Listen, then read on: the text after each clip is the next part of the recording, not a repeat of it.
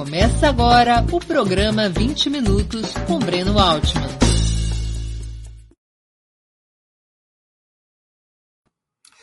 Bom dia!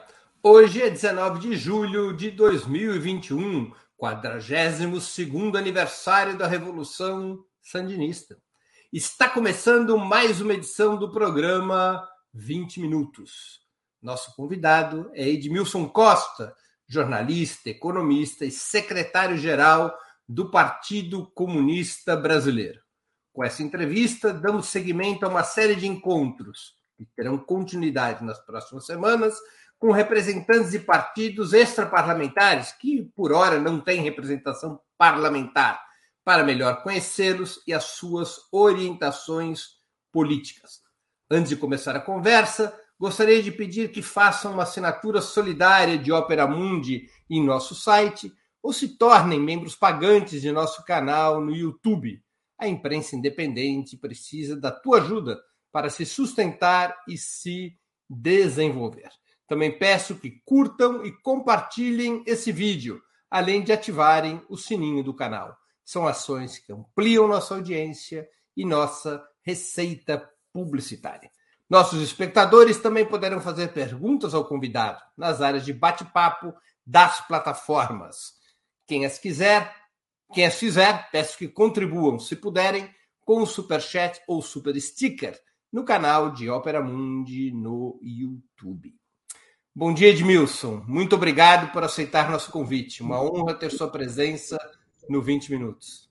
Bom dia, Breno. Bom dia a todos os que estão assistindo essa entrevista pelo Opera Mundi também. É uma grande satisfação estar aqui é, compartilhando com vocês é, essa nossa entrevista.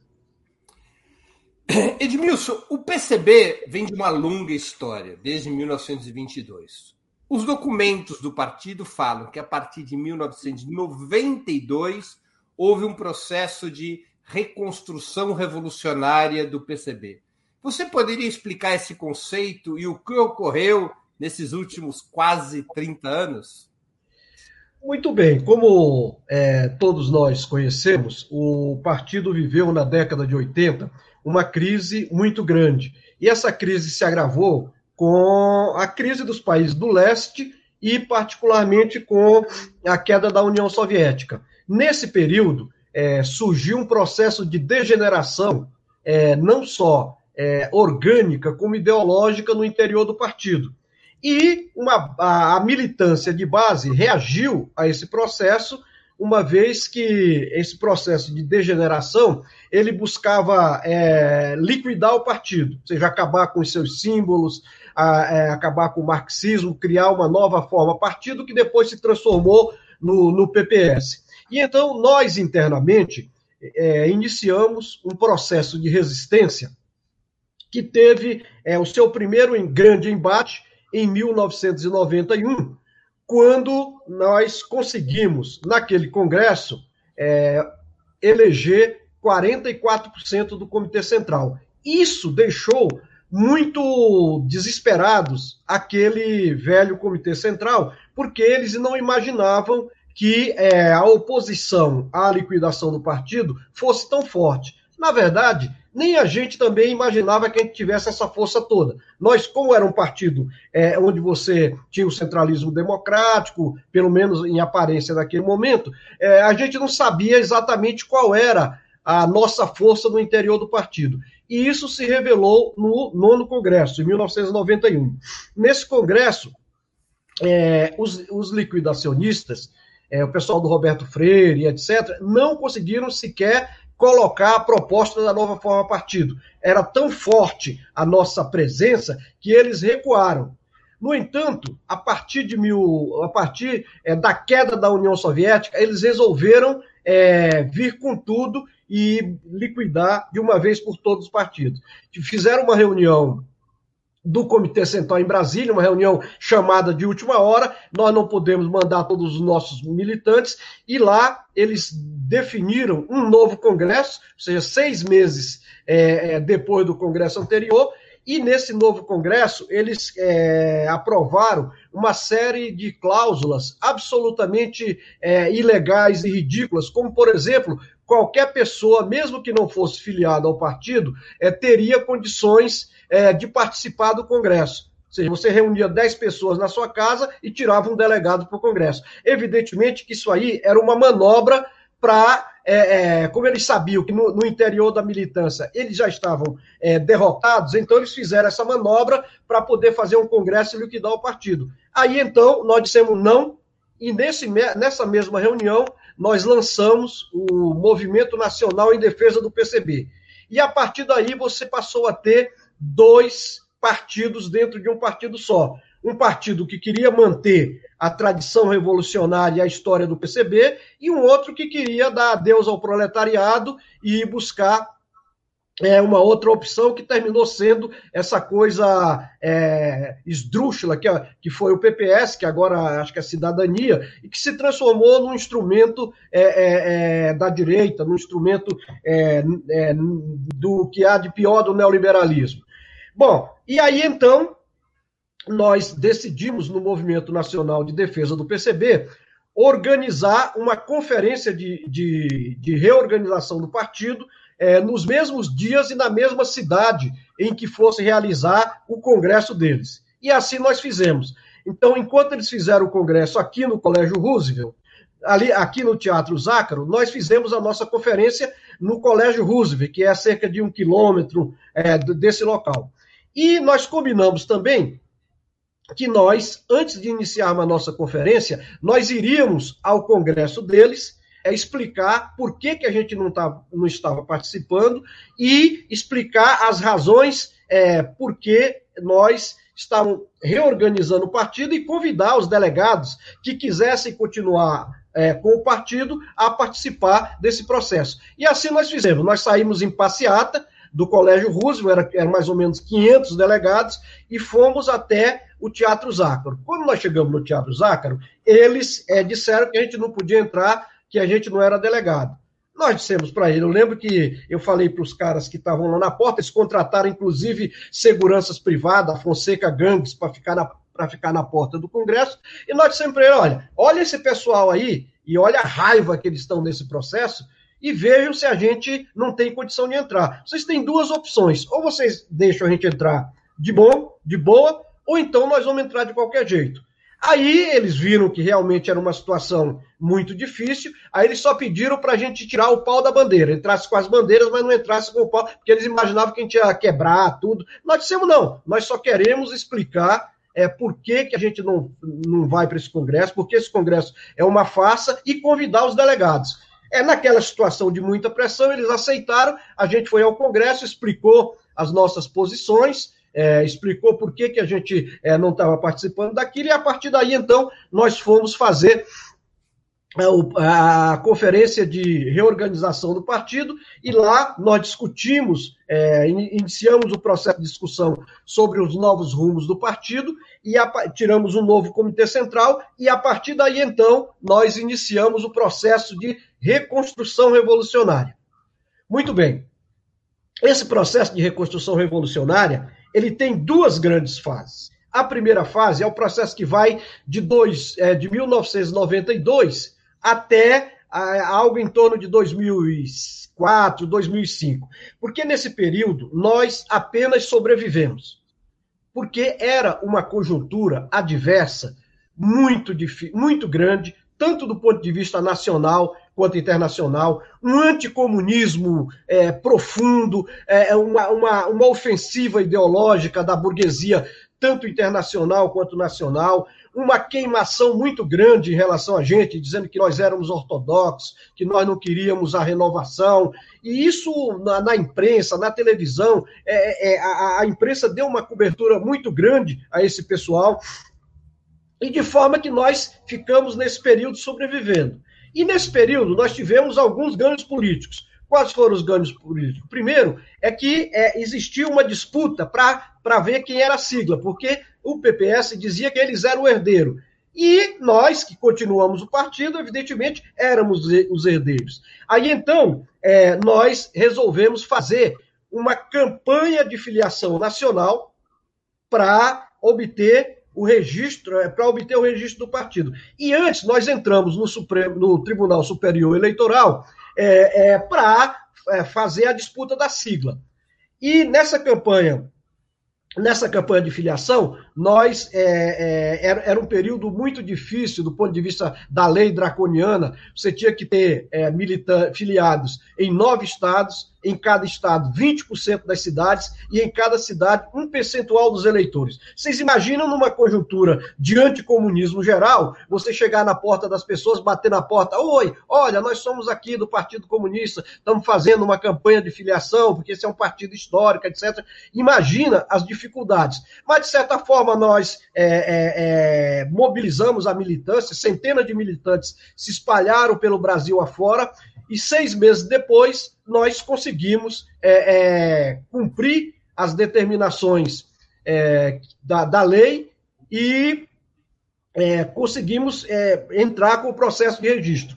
E também, é, em 1995, o Tribunal Superior Eleitoral deu ganho de causa para nós, dizendo que quem queria continuar com os símbolos e com o nome era que tinha direito a, a, a, se manter como herdeiro do partido. Então, foi uma luta, do ponto de vista legal, muito importante, porque é, a gente politicamente já tinha ganho, já tinha mostrado que é, eles não conseguiriam acabar com o PCB, como eles acabaram com vários partidos no mundo. É, nós derrotamos aí tanto um projeto da CIA, que era para acabar com os partidos comunistas, como derrotamos o projeto dos liquidacionistas aqui internamente e é, continuamos a, a, a tocar é, a reorganização do partido, mas numa conjuntura adversa muito grande. É, quando é, chegou em 2002, nós é, apoiamos o Lula, participamos até do governo, tinha diretoria na Petrobras, participamos do Conselho de Desenvolvimento Social, mas em, é, em 2005 nós fizemos um congresso e aí nós decidimos é, sair do governo Lula. A gente saiu do governo Lula porque a gente achava que não era mais um governo que estava em disputa e que nós é, iríamos sair. Saímos, entregamos cargos, perdemos alguns militantes, mas é, é, logo depois veio aquela questão do mensalão e aí, então, aqueles que nos criticavam, dizendo que a gente estava com muito esquerdismo, etc. e tal, viram que a nossa posição tinha uma certa aderência à realidade, e a partir daí nós passamos a um segundo momento do processo de reorganização revolucionária. O que, que significa isso? Significa que ao longo desse período em que nós estávamos apenas sobrevivendo, nós estudamos muito a realidade brasileira.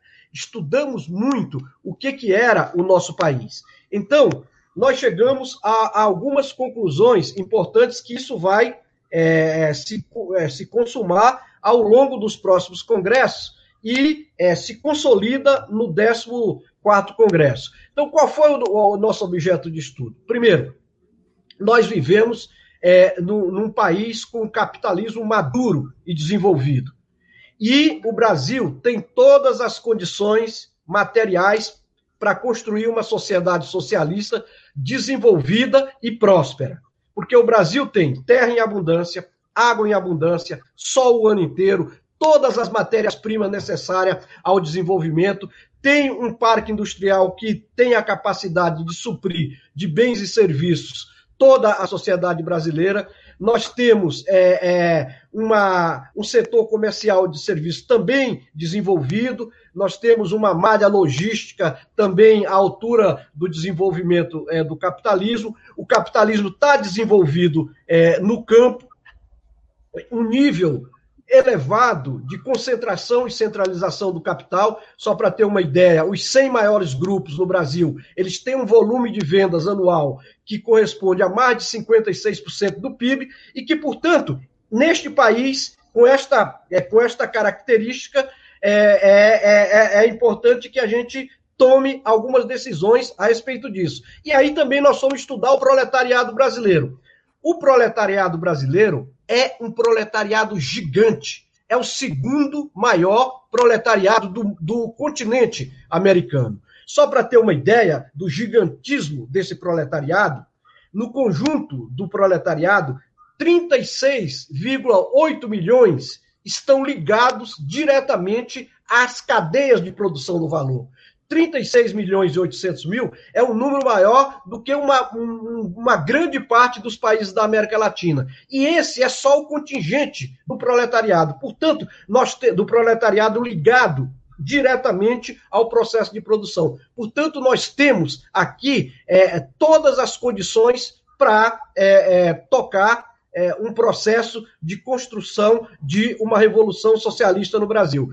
Nós também temos aqui um, um, um proletariado é, é, da área de serviços e da área comercial que está por volta de 53 milhões é, de trabalhadores, dos quais, é, no conjunto desse proletariado, você tem algo como em torno de 36 milhões que estão é, na informalidade. Mas quais são as características disso aí para nós entendermos a reorganização revolucionária e o caráter da revolução? É de que a grande maioria desse proletariado vive nas cidades, particularmente nas grandes cidades e especialmente nas regiões metropolitanas do Sudeste. Portanto, também é um contraponto ao capital, porque é um proletariado que está nas grandes cidades, nas grandes metrópoles e que é o contraponto funcional à, à burguesia. Então, em função dessas características, levando em conta que os, as relações burguesas institucionais estão plenamente desenvolvidas, é por isso que nós definimos o caráter da revolução como socialista.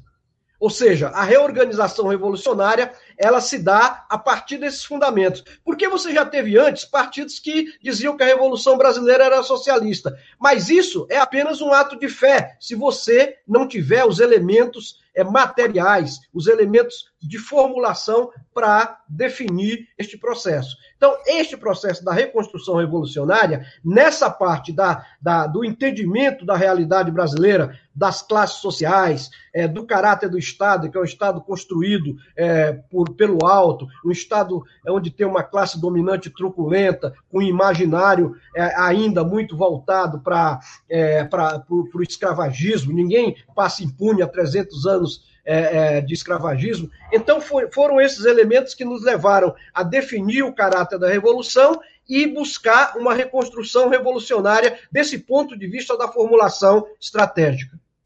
Edmilson, é, nessa discussão estratégica que vocês fazem, qual, é, qual seria a via de acesso ao poder? Um processo que passa pela eleição de um governo popular como foi a tentativa no Chile e é a, a, a, característica de processos como o da Venezuela, ou uma via extra-institucional, através de uma insurreição ou de uma rebelião popular?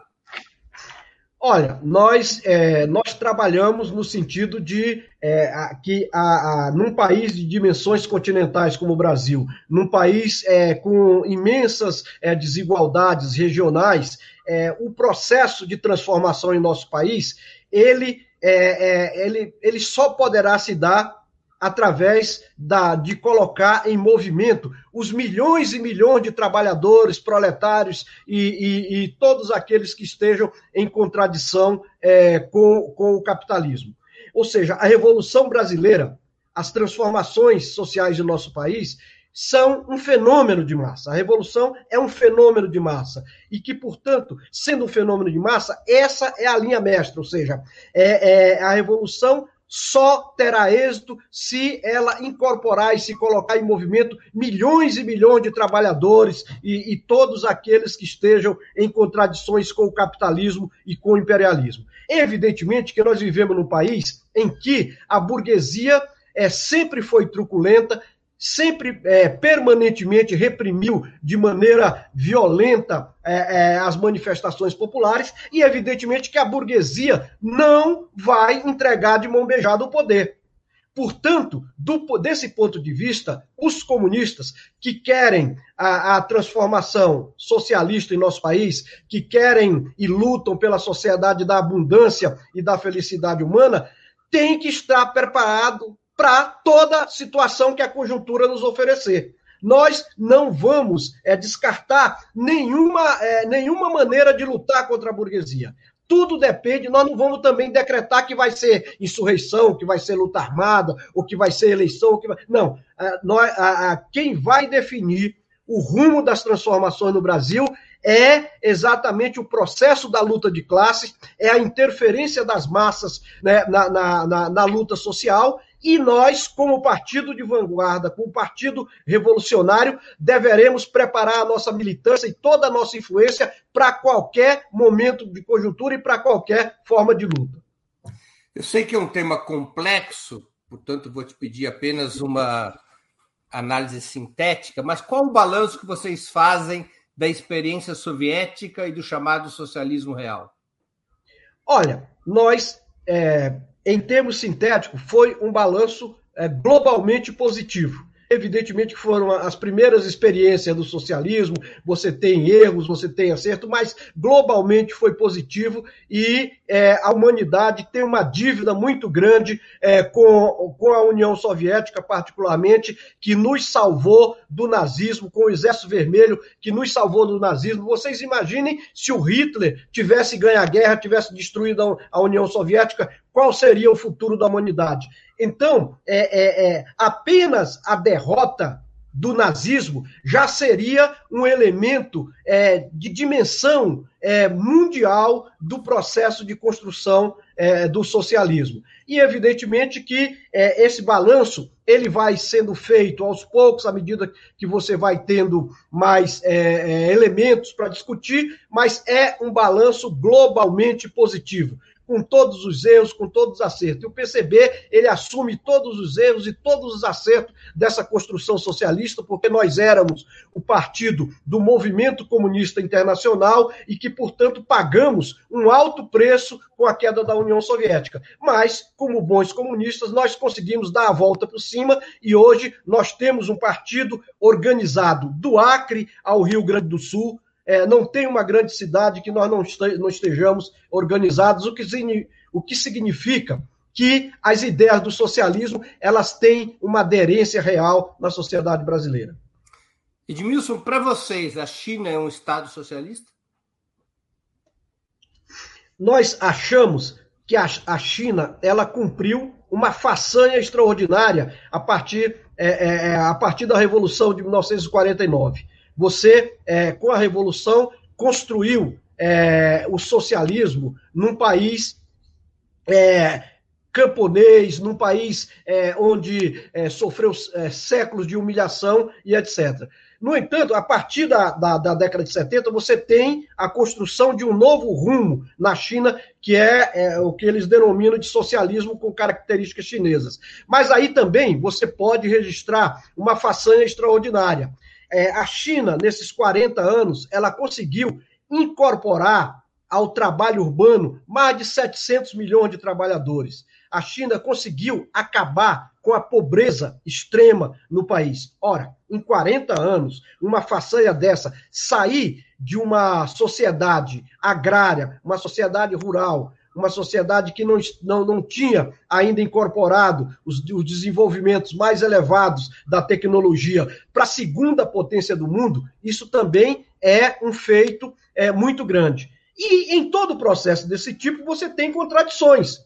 E uma das contradições é que você lá criou uma burguesia. Mas é, nós temos que atentar para o fato de que o Partido Comunista Cubano ele tem o controle político é, é, do país e as empresas públicas e, e, e, e, o Estado, ele controla todos os ramos dinâmicos da economia e as empresas públicas. Portanto, nós acompanhamos com muita atenção a conjuntura é, que está se desenvolvendo na China e torcemos para que a China se torne é, uma nação socialista próspera e desenvolvida em futuro não muito, muito distante, como o próprio Partido Comunista almeja. O PCB apoiou e apoia as experiências progressistas de governo na América Latina do século XXI, iniciadas com a eleição de Hugo Chávez em 1998? Tudo aquilo que é, se encaminhar no sentido do avanço da luta popular, no sentido do avanço é, é, é das conquistas dos trabalhadores, nós apoiamos. Evidentemente que é, nós vivemos um período em que você tem uma série de mudanças na América Latina, mas, ao mesmo tempo, é, você tem os governos que não conseguiram levar essas mudanças a um processo que possibilitasse uma mudança da conjuntura. Você só tem aí é, praticamente a Venezuela que conseguiu aprofundar o processo de mudanças. Todos os outros processos eles foram derrotados exatamente porque abriram espaço para o inimigo, deixar o inimigo se fortalecer e o inimigo fortalecido veio e golpeou o processo, a tentativa de processo de mudanças.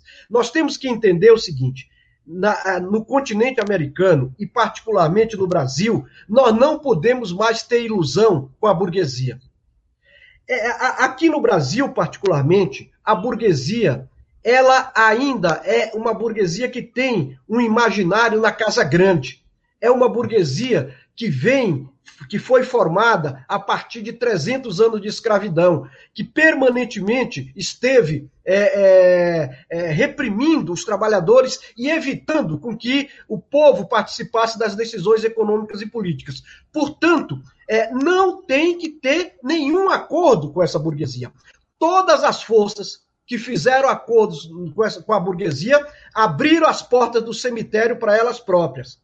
É só nós vermos é, os acordos que foram feitos antes de 64, que a burguesia mostrou para que veio, e agora no último período. É, acordo com a burguesia é, na América Latina significa é, é, que a burguesia vai utilizar esse acordo para se fortalecer ainda mais e golpear qualquer processo de mudança.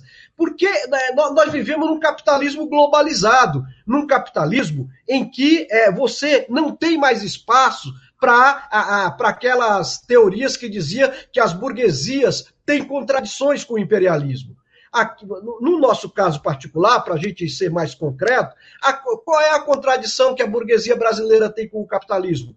Praticamente nenhuma. A burguesia aqui no Brasil, ela já nasceu umbilicalmente ligada a, a, ao capital internacional. Quando nós fizemos o plano de o plano de metas para falar de um momento definitivo da industrialização, a burguesia já foi formada no entorno dos eixos mais dinâmicos da economia, a indústria automobilística, a indústria química, é, a indústria farmacêutica. E essa burguesia se criou e se desenvolveu nesse processo. Muito embora o Estado passasse a ter uma presença muito grande com empresas públicas, quando veio a década de 90, é, que o conjunto das privatizações, que praticamente é, é, erodiu todo o setor estatal da economia, o poder dessa burguesia praticamente se desapareceu. Então, é, o que nós temos é uma burguesia umbilicalmente ligada a, a, a, ao, ao capital internacional e que tem os trabalhadores como seu principal inimigo né, é, em nosso país.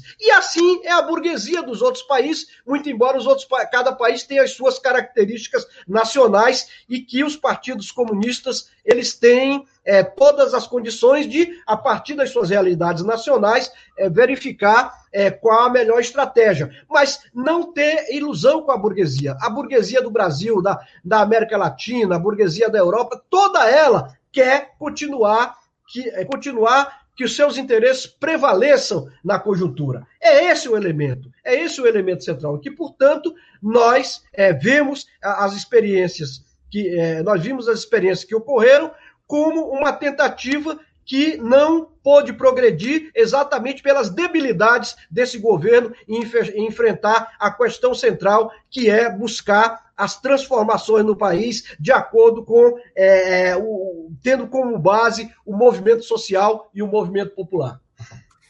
O PCB, como você mesmo já se referiu, apoiou a candidatura de Lula em 2002 e participou do governo até 2004, mas rompeu com a administração petista logo em seguida, passando à oposição. Qual a razão dessa decisão? A razão decisão era muito simples. Como a gente estava no governo, a gente sabia do que estava acontecendo, a gente sabia dos acordos que estavam sendo costurados, e nós, é, é, daquele período, avaliamos que o governo Lula já não era mais um governo em disputa. O governo Lula já era um governo é, é de conciliação de classe, como depois a própria história mostrou. Um governo de conciliação de classes é, significa dizer que era um governo que, ao longo desse processo, ele sempre é, procurou é, conciliar o inconciliável. Porque é, num país da, com as desigualdades sociais no Brasil, se você não fizer reformas profundas, é, mesmo na, na, na, na área institucional, você não tem condições de avançar. E dessa forma, lá em 2005, nós vimos que aquele já não era mais um governo em disputa, aquele já era um governo ganho para a conciliação de classe, e então nós saímos do governo e ficamos em oposição independente. Quando o governo acertava, nós estávamos apoiando, mas quando errava, nós estávamos é, é numa posição contrária. Qual foi a atitude do PCB durante o impeachment de Dilma Rousseff? na sua avaliação, na avaliação do PCB, foi um golpe de Estado? Não, o impeachment foi um golpe das forças é, é, é mais atrasadas do nosso país, porque é, é, elas se sentiram fortes o suficiente de, em vez de ter um governo de conciliação de classe, fazer um governo puro sangue, com e aprofundar ainda mais é, os ataques contra os trabalhadores. O, o, o segundo governo Dilma ela abriu muito espaço para que esses setores se fortalecessem. Porque a Dilma, quando ganha a eleição, ela ganha por uma margem muito pequena, mas quem foi o responsável pela vitória da Dilma foram, foi, foram exatamente os setores mais combativos do movimento social e popular. E a resposta da presidente foi exatamente é, é, ter ilusões de que, é, cedendo à burguesia, eles iam é, diminuir é, os, seus, é, os seus ataques contra o governo. E aqui no Brasil tem uma coisa que a gente tem que ficar prestando muito atenção. Quanto mais se cede à burguesia, mais ela quer. E, na verdade, a presidente Dilma, ao nomear o Joaquim Levy, que é um ultra neoliberal para o Ministério da Economia, ao nomear a, a, a uma latifundiária para o Ministério é, da Agricultura, ao nomear o ex-presidente da Confederação Nacional da Indústria, colocou o inimigo dentro de casa. E o inimigo se sentiu mais forte e aí realmente é, resolveu descartar é, é, aquele governo do PT e criar um governo puro sangue para aprofundar de maneira radical tudo aquilo é, que eles vinham buscando e que não conseguiam é, fazer de uma maneira rápida com, com o PT no poder. Vocês participaram do movimento contra o impeachment, contra o golpe? Sim, não, nós participamos, nós temos várias notas é, contra, é, contra o impeachment, porque o impeachment, na verdade, era um golpe, nós dizíamos claramente, é a burguesia buscando um governo puro sangue para é, aprofundar as, a, a, os ataques aos trabalhadores. E foi exatamente o que aconteceu. O governo Temer aprofundou os ataques ao tra aos trabalhadores, fez a, reforma trabalhista, é, precarizou o trabalho, privatizou é, um, uma série de empresas estatais e o Bolsonaro vem aprofundando ainda mais esse processo. Ou seja, o golpe continua em curso. Só que agora as forças populares já retomam a, a, iniciativa e começam a buscar influir de maneira mais efetiva na luta social. Qual é a avaliação do PCB sobre a Operação Lava Jato e as condenações contra o ex-presidente Lula?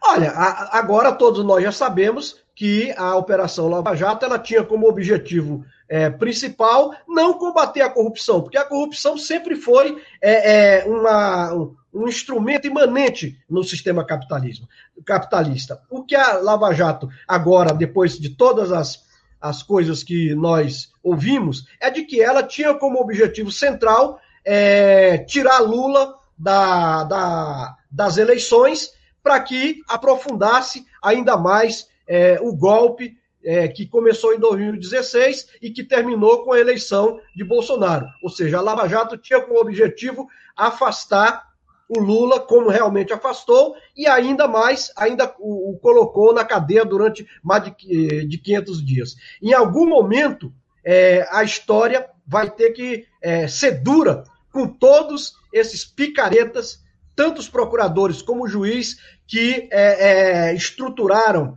essa operação junto com é, a, as áreas do, do, capital internacional, particularmente os Estados Unidos, de forma a, a, que a gente possa fazer um ajuste de contas com esse processo que foi realizado no Brasil. Edmilson, o PCB tem assumido uma contraposição, uma crítica à tese da frente ampla contra Bolsonaro, ao contrário da tradição comunista que vigorou a partir dos anos 60. Qual a política de alianças, afinal, que vocês propõem para o atual momento? A nossa aliança é com o movimento social e com o movimento popular.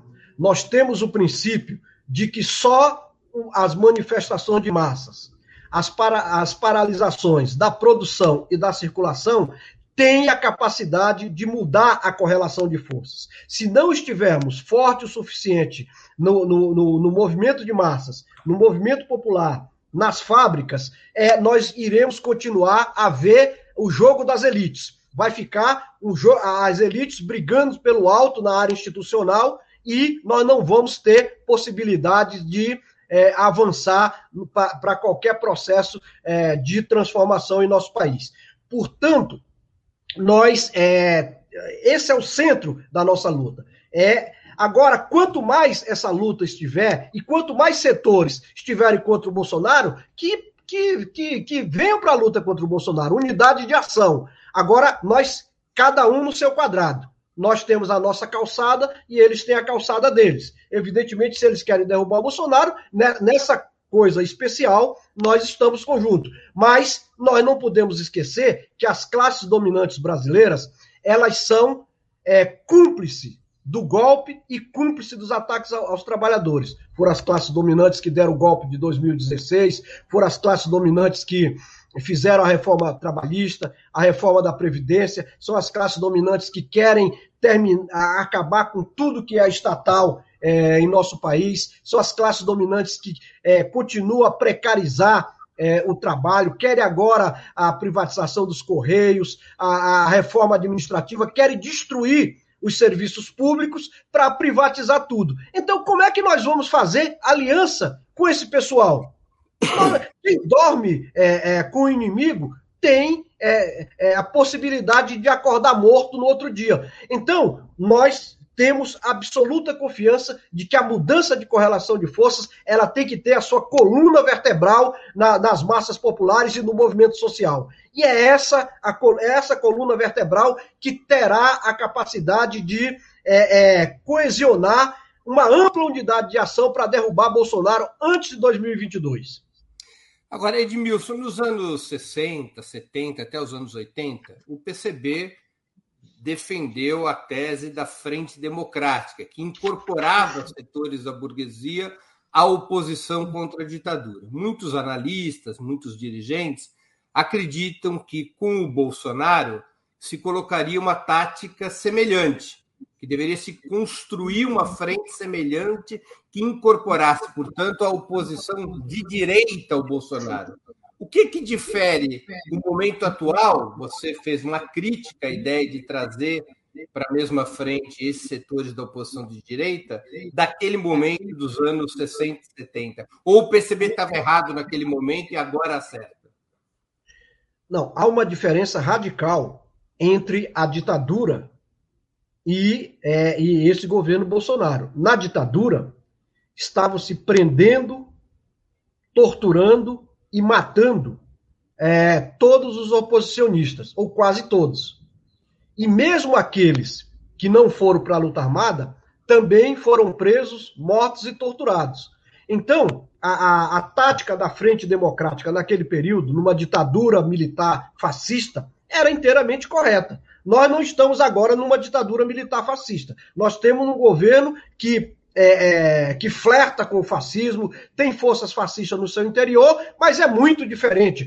Até porque, se eu estou dando essa entrevista aqui, eu não poderia dar no período da ditadura. Então, são coisas inteiramente diferentes. Então, a tática da Frente Democrática até 1978 era uma tática muito correta.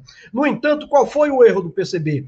É de que quando emergiu o movimento operário e popular a partir da greve da Scania em 1978, aí você tinha que mudar de tática, porque aí o proletariado já tinha entrado em cena, em movimento, com é, milhões é, de trabalhadores em luta, em greve, numa, numa disputa é, muito forte com a ditadura. Então, aí você tinha que mudar de tática. A, a, tática foi correta até um determinado momento, e a partir daí você muda de tática. Porque a tática, ela é um instrumento para você é, atuar de acordo com a conjuntura. A cada momento que a conjuntura vai mudando, você também muda de tática.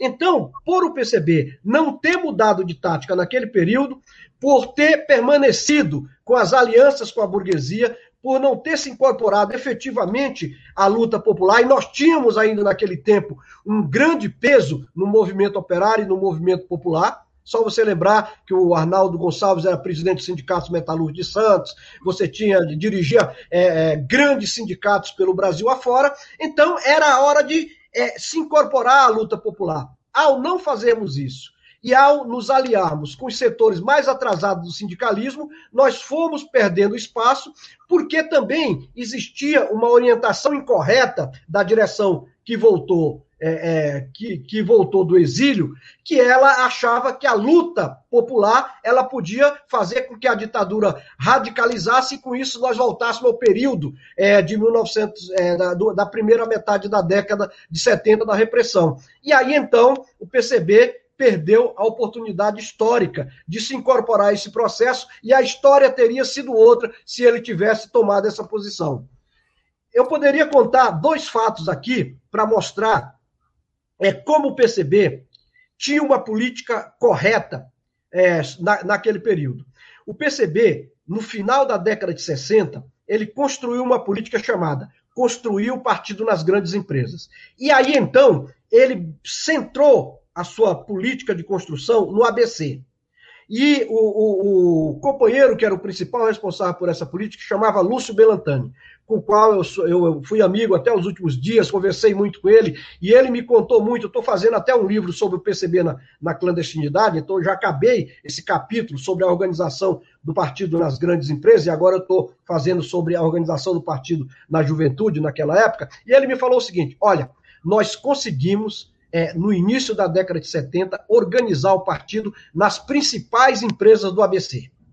E, infelizmente, no final de 1972, é, é, quando teve uma, uma comemoração na Volkswagen de é, o, o, o milioné, o, o, um milhão de carros é, é, é fabricados, eles fizeram um panfleto, eles eram muito organizados, fizeram um panfleto organizado em praticamente todas as sessões da Volkswagen, e fizeram um panfleto que, enquanto o, o Médici estava falando, o panfleto estava correndo é, nas esteiras. E isso alertou a repressão de que tinha organização ali. O Lúcio me contou que nós tínhamos uma organização nas principais empresas do ABC.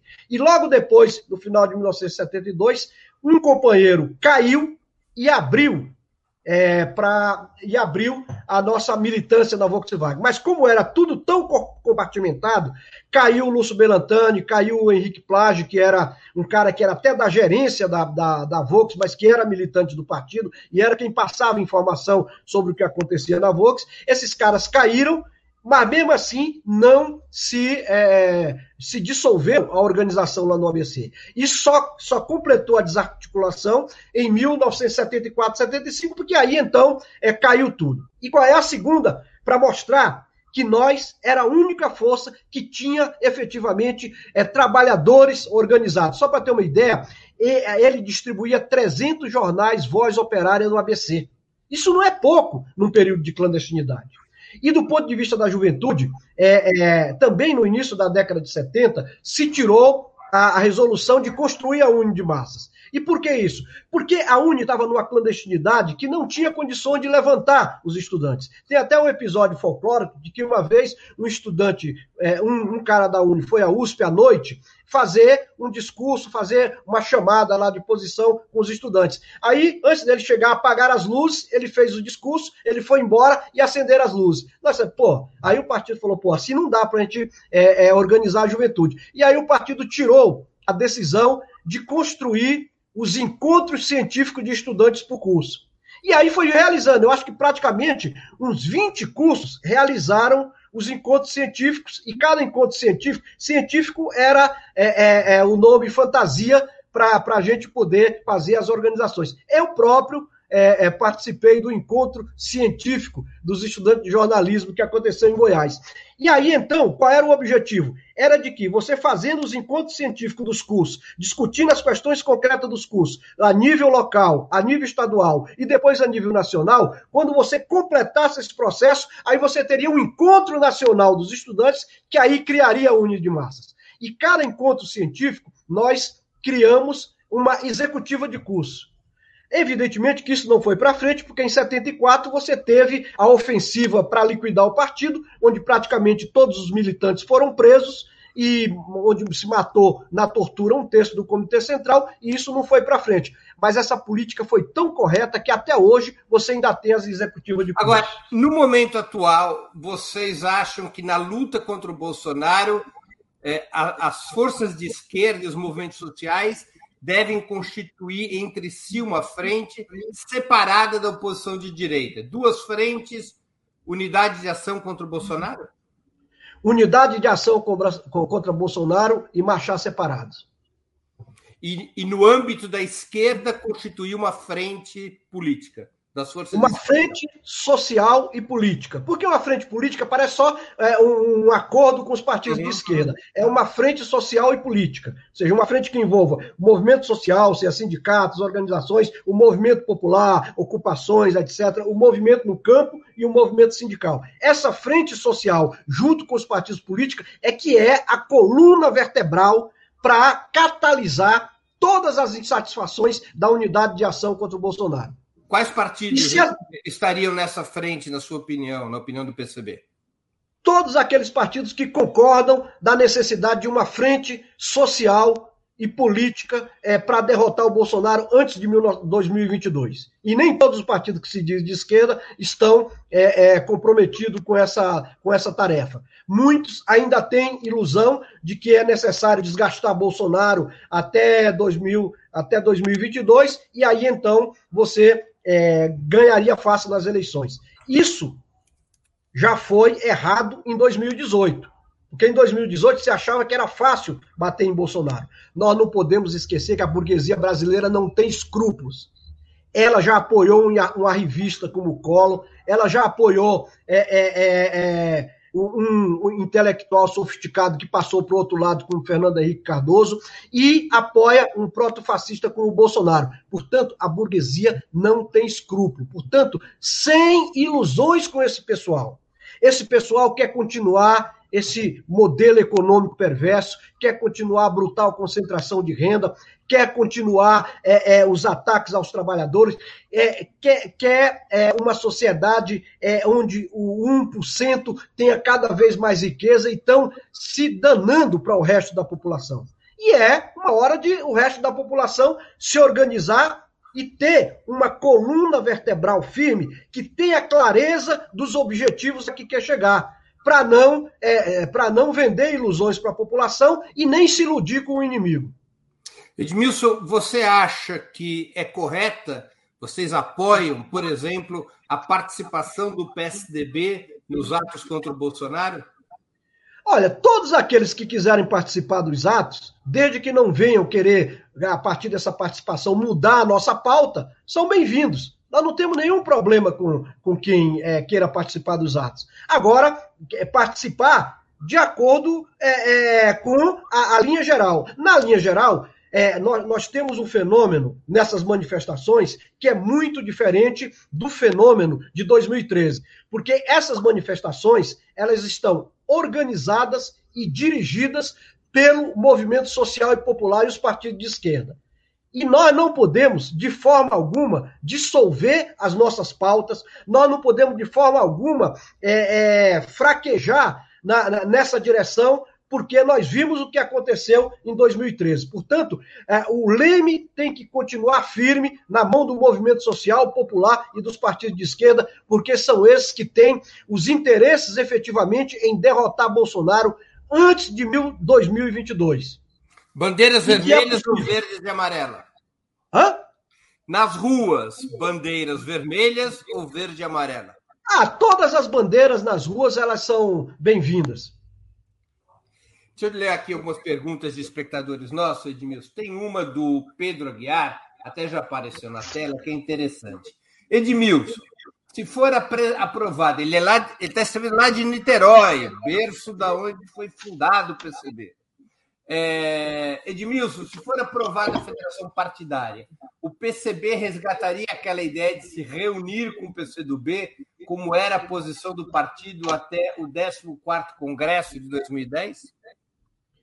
Não, nós, nós, nós, estamos muito bem do jeito que estamos. Nós não temos nenhum interesse nesse momento em ficar discutindo federação partidária ou eleição. Nesse momento, a nossa preocupação central é procurar é contribuir para a organização do povo, para a organização das manifestações e fazer um diálogo com as centrais no sentido de um processo de construção de uma greve geral para dar o bote final nesse governo genocida que nós temos. Tem uma pergunta do Valterizio, que é membro do canal do Opera Mundi. É, existe diálogo hoje entre o PCB e o PCdoB?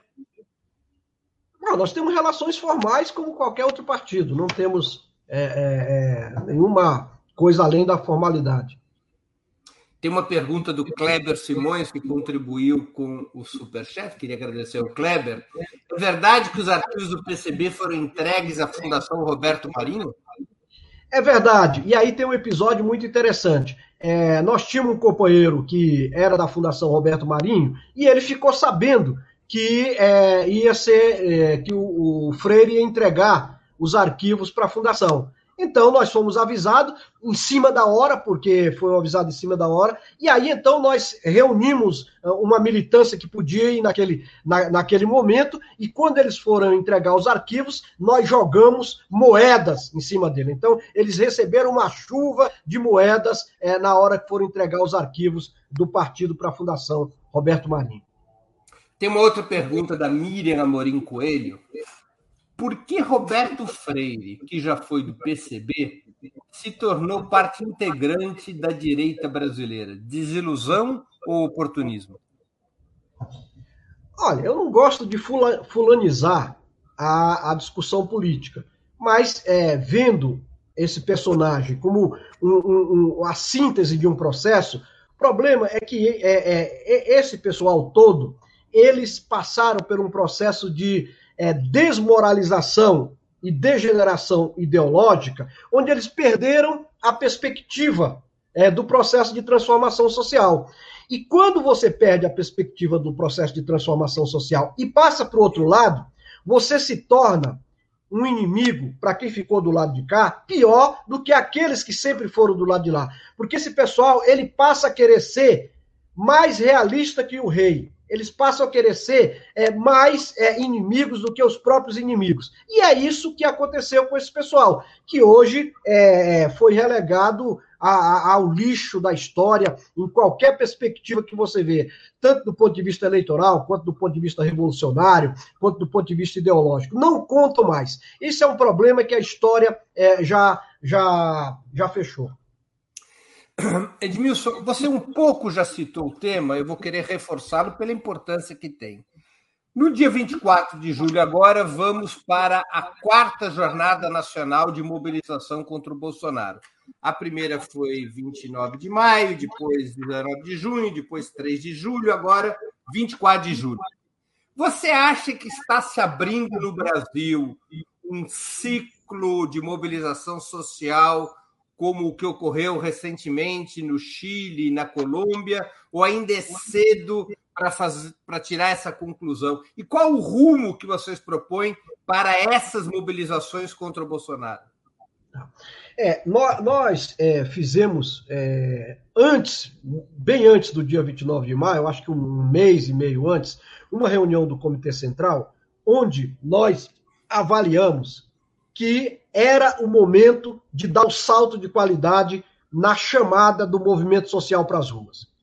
E também nós avaliávamos naquele, é, naquele período que, é, da mesma forma que estava acontecendo é, na Colômbia, no Chile, na Bolívia, no Paraguai, no Haiti, aqui também, em algum momento, é, haveria a explosão do movimento social, porque é, era impossível uma sociedade tão desigual e com tantas contradições como a brasileira, é, naturalizar mais de 500 mil mortos. E que isso, quando emergisse à superfície, emergiria com uma força muito grande e influiria na conjuntura.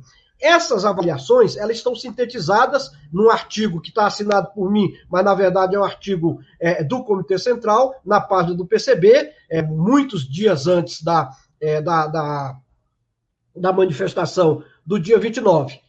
E nós jogamos todo o peso dentro das nossas forças, no sentido de fazer com que o dia 29 fosse um dia grande de luta. E não só a gente, mas outras organizações, como a UP, como alguns setores do PSOL, outras organizações menores, organizações do campo popular. E isso foi muito difícil no início, porque muitas organizações é, não acreditavam na possibilidade de ter uma emergência do movimento nas ruas e outras estavam acomodadas com a situação de que era melhor ficar em casa e desgastar o Bolsonaro até 2022.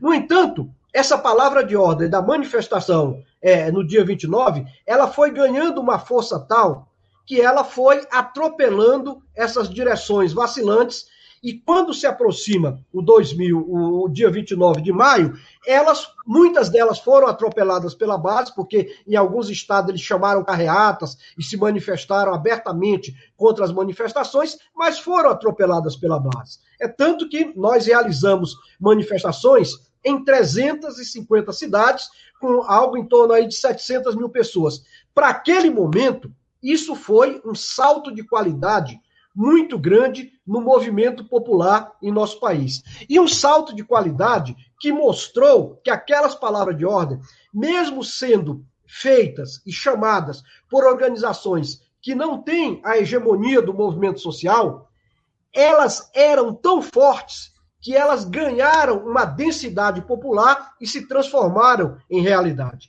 E é por isso que o êxito de, mil, de, de 29 de maio ele foi muito grande. E nós, enquanto organização, nos orgulhamos muito de ter acertado na conjuntura, foi um acerto histórico, e de ter é, sido um dos protagonistas desse processo inicial de mobilização. O que fazer depois do 24 de julho, Edmilson? Greve geral? Olha, nós estamos com a proposta de que, é, é, até agora, nós tivemos é, um, um, um tipo de manifestação muito importante, um tipo de manifestação que já impactou na, na, na, conjuntura internacional, mas ainda não chegamos ao ponto da virada, que é exatamente a entrada em cena do proletariado. Então, para que a gente possa dar a virada, para que a gente possa é, criar um contraponto social e popular a esse governo genocida, é fundamental a entrada em cena do proletariado. E a entrada em cena do proletariado, ele se dá é, a partir é, da construção de uma greve geral. Porque até agora, a burguesia, é, que tem contradições é, é, pontuais com Bolsonaro, ela, é, no geral, todos eles estão unidos com os trabalhadores. E que ele não sentiu ainda no bolso esse processo que já está acontecendo nas ruas. E é necessário que eles sintam no bolso e que eles, é, é, a partir daí, então, é, é, sintam que o movimento popular é forte e que esse movimento popular ele tenha força suficiente para criar uma onda popular e social para derrotar esse governo. Porque até agora as classes dominantes também têm só essas divergências pontuais. Elas não estão querendo derrotar o Bolsonaro. Elas estão querendo desgastar o Bolsonaro para criar uma terceira via em 2022. Nós temos uma outra, uma outra vertente de ação. Nós queremos a, o fortalecimento das manifestações e a entrada em cena do proletariado, paralisando a produção e a circulação, porque só aí nós vamos mudar a correlação de forças e encaminhar o Brasil para um novo rumo, no qual é, nós poderemos dizer que podemos abrir espaço para é, é, colocar na ordem do dia a questão do poder popular. Agora, o que, qual é a alternativa que o PCB defende no pós-Bolsonaro? Essa frente de, dos partidos de esquerda e dos movimentos sociais deveria constituir um programa e uma alternativa comum de governo ao Bolsonaro? É exatamente, é exatamente isso. O, o, o que, que é essa questão do poder popular? O poder popular não é, é, não é um acordo entre partidos políticos. O poder popular é um processo de criação das massas em movimento. Um processo de criação das massas no qual, embrionariamente, esse poder popular já existe embrionariamente em várias áreas. Nas organizações sociais, na resistência dos trabalhadores, nas greves, nas ocupações. Mas esse poder popular que está existindo embrionariamente, ele ainda é muito fragmentado. Ele não tem a unidade política. No entanto, à medida em que as lutas forem avançando, à medida em que essas novas gerações forem passando pelas escolas da luta de classe, e, e, e à medida em que a, a, burguesia vai intensificando a repressão, esse, essa construção social ela vai ganhando experiência e vai é, é, é, reduzindo a fragmentação, vai constituindo eixos comuns e, é, em algum momento, que nós esperamos, ela passa também a ter um programa unitário e passa a ter é, um, um, conjunto de eixos comuns que signifique é, um contraponto ao poder de, de, de, dessa, dessa classe dominante é, brasileira e que busque fazer a, disputa num outro patamar, e não no patamar apenas institucional. Busque fazer a disputa onde a disputa da luta de classe é efetiva, que é a disputa nas ruas, nas fábricas e nos locais de trabalho.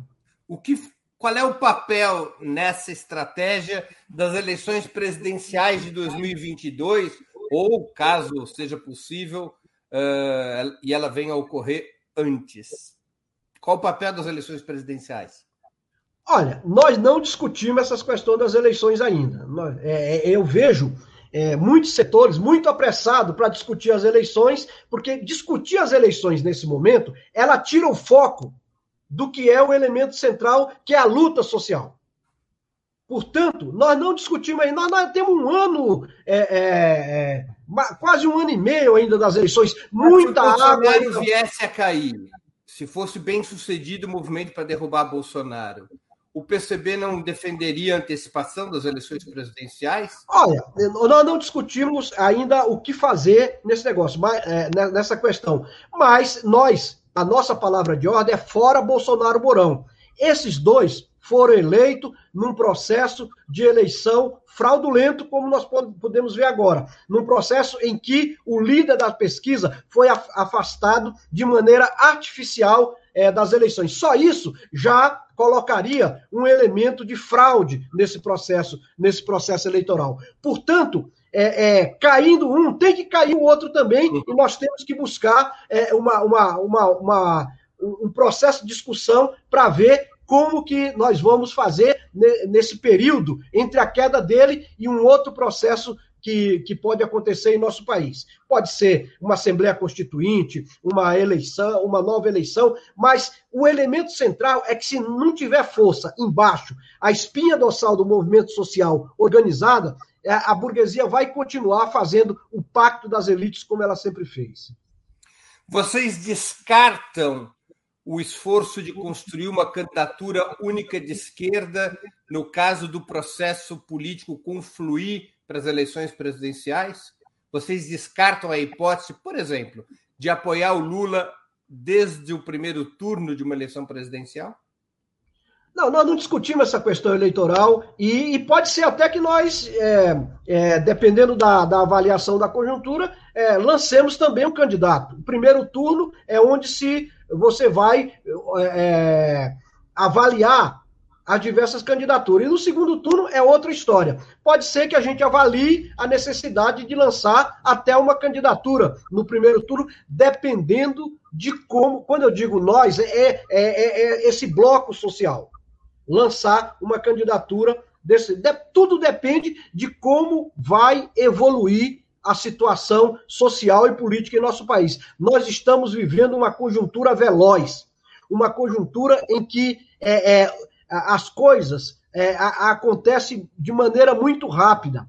E então, tudo que a gente é, pode prever tem que ser no muito curto prazo, porque no longo prazo, o nosso objetivo, eu já falei, o nosso objetivo é construir uma sociedade é, é, é, é onde o processo de transformação social esteja na ordem do dia. Agora, do ponto de vista político, é, é, nós temos aí, muita água ainda vai rolar até outubro de, de 2022. Então, é, nós ainda não definimos uma posição sobre essa questão eleitoral, porque nós estamos focados na questão da, da busca desse, é, de, da construção dessa espinha dorsal no movimento social e popular, junto com os partidos de esquerda. Os partidos de esquerda que você inclui nessa frente político-social? Você conseguiria nominá-los para que a gente possa ter uma ideia? Não, é, nominar nunca é bom porque você fulaniza um pouco as eleições. O, o, nós temos é, como instrumento de, de formulação a formação da frente anticapitalista e antiimperialista. Todos os setores que estiverem de acordo em de que nós temos que realizar as transformações no Brasil, nós temos que é, é, é, nos contrapor a, ao imperialismo, todos cabem dentro dessa frente. Todos cabem dentro dessa frente. E é por isso que nós definimos uma frente social e política, porque é, é, isso não vai nominar, porque você tem contradições entre os partidos dependendo de cada região. Então, a frente social e política ela tem uma abrangência política muito mais forte do que você fazer uma frente de cúpula de partidos políticos. Na sua opinião, na opinião do PCB, o PT e Lula estariam dentro dessa frente anti-imperialista e anticapitalista? Depende concretamente das propostas que eles vão defender é, é, no processo de luta que nós estamos vivendo. Se eles defenderem propostas para é, mudar a situação do país, se defenderem propostas para se contrapor ao imperialismo, tudo bem. Se não defenderem, paciência. Edmilson, é, num, num, eventual é, governo de esquerda, dessa frente político-social que o PCB propõe, quais seriam as, as, as medidas fundamentais do programa dessa frente no caso de ser governo? Bom, um programa de uma frente não é uma coisa que você é, é, é, faz é, de antemão. O programa de uma frente é uma coisa que vai sendo é, discutido ao longo do processo de construção dessa frente, e ele só pode ser é, concluído quando essa frente chegar ao momento em que ela tem unidade política, unidade de ação e unidade programática. Dessa forma, o que, o que nós podemos dizer do ponto de vista genérico é que nós temos que construir um novo modelo de sociedade diferente da sociedade que nós estamos vivendo. Um novo modelo de sociedade onde os interesses populares estejam acima dos interesses das classes dominantes, onde os interesses populares sejam o norteador de toda a política econômica. E nós nunca tivemos efetivamente isso aqui no Brasil. As tentativas que, que foram feitas nisso aí, elas duraram muito pouco é, como foi na, a tentativa das reformas de base, etc. E tal. Então, é, é, é, esse momento que nós vamos constituir um programa. Mas, de antemão, nós já temos que dizer que é, é construir é, um novo país, um novo rumo para o país, na perspectiva dos interesses populares. Edmilson, a gente está aqui chegando ao fim dessa entrevista, muito interessante. É, eu queria te fazer duas perguntas que eu sempre faço aos nossos convidados. A primeira é qual livro você leu ou está lendo durante a pandemia? e gostaria de sugerir aos nossos espectadores. A segunda, qual filme ou série assistiu ou está assistindo e poderia indicar a quem nos acompanha. É, eu não quero parecer é, é, soberbo, mas é, eu estou fazendo um estudo, estou fazendo dois estudos. Eu sempre faço um estudo, ao mesmo tempo eu faço o outro ali paralelamente para não ficar uma coisa cansativa. Eu estou fazendo um estudo sobre a questão do meio ambiente. Ou seja, qual a contribuição do marxismo para o meio ambiente. E eu acabei de ler é, A Ecologia de Marx, do John Foster, e li também, e estou lendo, não terminei ainda, a, o Ex-Socialismo de Karl, de Karl Marx, do Koei Sato. Então, é nessa área do meio ambiente, e uma série de outros ensaios que eu estou lendo é, via internet. E também eu estou com uma preocupação e é sobre a questão do dinheiro inconversível. Porque nós estamos vendo aí os países imperialistas é, rodando a maquininha, imprimindo dinheiro à vontade. Então, eu, eu, comecei a estudar a questão do dinheiro. Eu estudei ali aquele capítulo é, do Marx, do dinheiro, estudei os Grundrisse, o capítulo do dinheiro, e acabei de ler a teoria do dinheiro em Marx, do, é, do Rubin, do Isaac Rubin.